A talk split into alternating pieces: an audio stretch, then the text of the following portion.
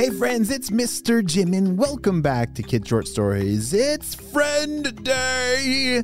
Thank you so much to all of you who have, I know there's many of you, who have thought of two friends to text an episode like this to so that you guys can listen to it together because we all know that stories are so much more fun with friends. So thank you so much for sharing these stories with them.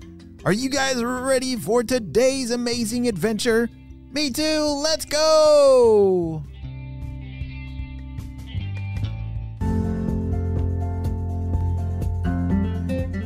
Lincoln and his family had just finished a delicious dinner. As he helped clear off the table of all the dishes and silverware and cups, now it was time for family game night. They loved playing games together as a family after dinner. What about you and your family? What do you like to do after dinner? Maybe uh, do some art projects together or a game? Well, Lincoln and his family had a ton of fun that night. And as it got later and later, Lincoln yawned and stretched and asked if he could go to bed. That's how tired he was. I think if you're that tired at bed, it means that you've had a really, really great day. As Lincoln was getting ready for bed, he brushed his teeth, get all those sugar bugs off, got his pajamas on, and walked inside of his bedroom and heard some tapping on the window. What's that sound? asked Lincoln. His parents looked out the window and said, Oh my, there must be a very cold weather front coming in. It almost looks like sleet. Sleet is that uh, kind of icy rain that comes down when it's in between rain and snow.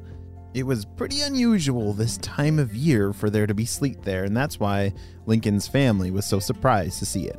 After he gave everybody a goodnight hug, Lincoln closed his eyes and fell asleep. The next morning, he woke up shivering. Oh, wow. I th- thought this blanket was warmer than this. As Lincoln sat up, he realized oh, he could see his breath inside of his room. That is not normal. It usually does not get that cold inside of his house. As he called out to his family to see what was going on, uh, why is it so cold in here? shouted Lincoln. His parents came walking around the corner, huddled in blankets themselves. Lincoln, it's. We're not sure what's going on, but oh, it's, it is very cold, even inside of our house. L- look out your window. While Lincoln was sleeping the night before, something crazy happened outside. The window was very foggy. It, it was kind of hard to, to see outside to what they were talking about. So he rubbed the window to make a little spot that he could peek through, and holy smokes! Everything had been covered in ice. Lincoln ran to the front door and opened it up. Whoosh! He was greeted with a blast of very cold wind. Oh, wow! Should have brought my blanket with me. As he wrapped his arms around himself like he was giving himself a hug to try and keep warm, he saw the sky. I think that's what his parents were talking about. He couldn't believe it. The sky had been covered in some kind of dome of ice. Yes, I don't know what happened, but somehow overnight, across their whole city, it was like enclosed in a giant dome of ice. Do you know what a dome is? Uh, can you imagine a snow globe? Yeah, a snow globe is like the, you know, there might be something inside, and then when you shake it up, the snow rattles around, and yeah, yeah, a snow globe. Somehow overnight, his city had turned into some kind of ice globe. But he could see that the ice on the globe was getting thicker and thicker by the second. Oh no, said Lincoln. If it keeps, like, if that ice keeps growing, what if it completely freezes our whole town into ice and Yikes, that will be super duper cold. I cannot let that happen. Lincoln ran upstairs to grab his walkie talkie. Shh, guys, are you there? He was calling out to some of his neighborhood friends that also had some walkie talkies.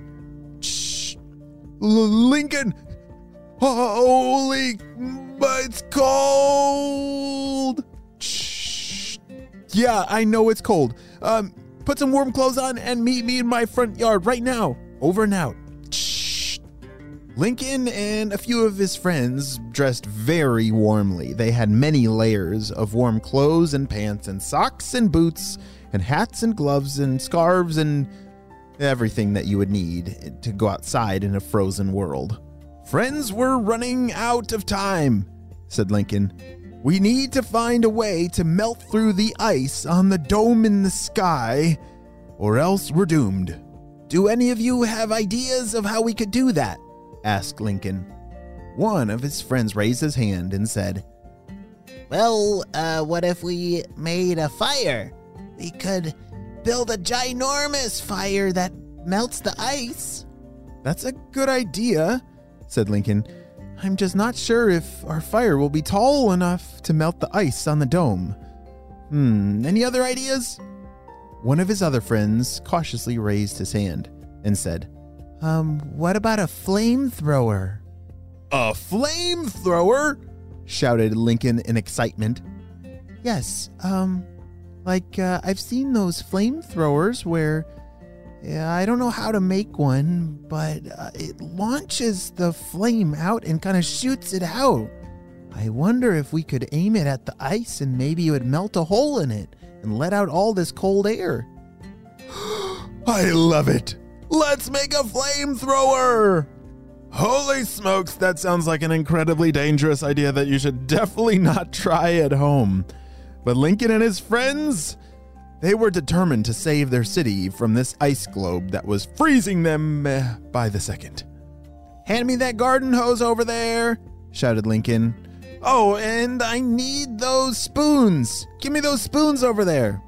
They were building something that would hopefully help melt all of that ice. But they were running out of time because that ice was getting closer and closer. It was getting closer to freezing the entire town into a giant ice ball. Okay, we don't have any more time. Everyone, help me turn this thing on. Lincoln carried it. It was really heavy, and he pointed it up at the sky. All right, on the count of three. One, two, three.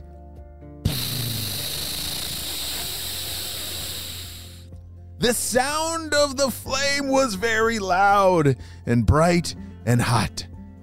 Instantly, it melted a hole up in the, the sky. Remember, the sky had this big ice dome all around them, and their giant flamethrower melted part of that ice to let some of the cold air out. It's working! Keep it going! The rest of the afternoon, Lincoln and his friends spent melting that giant ice dome that was up in the sky that was trying to freeze them. And by the end of the day, whew, all the ice had melted. Lincoln and his friends had saved the day. And even though this is the end of that story, I think it's just the beginning of their amazing adventures that lie ahead of protecting their town. The end.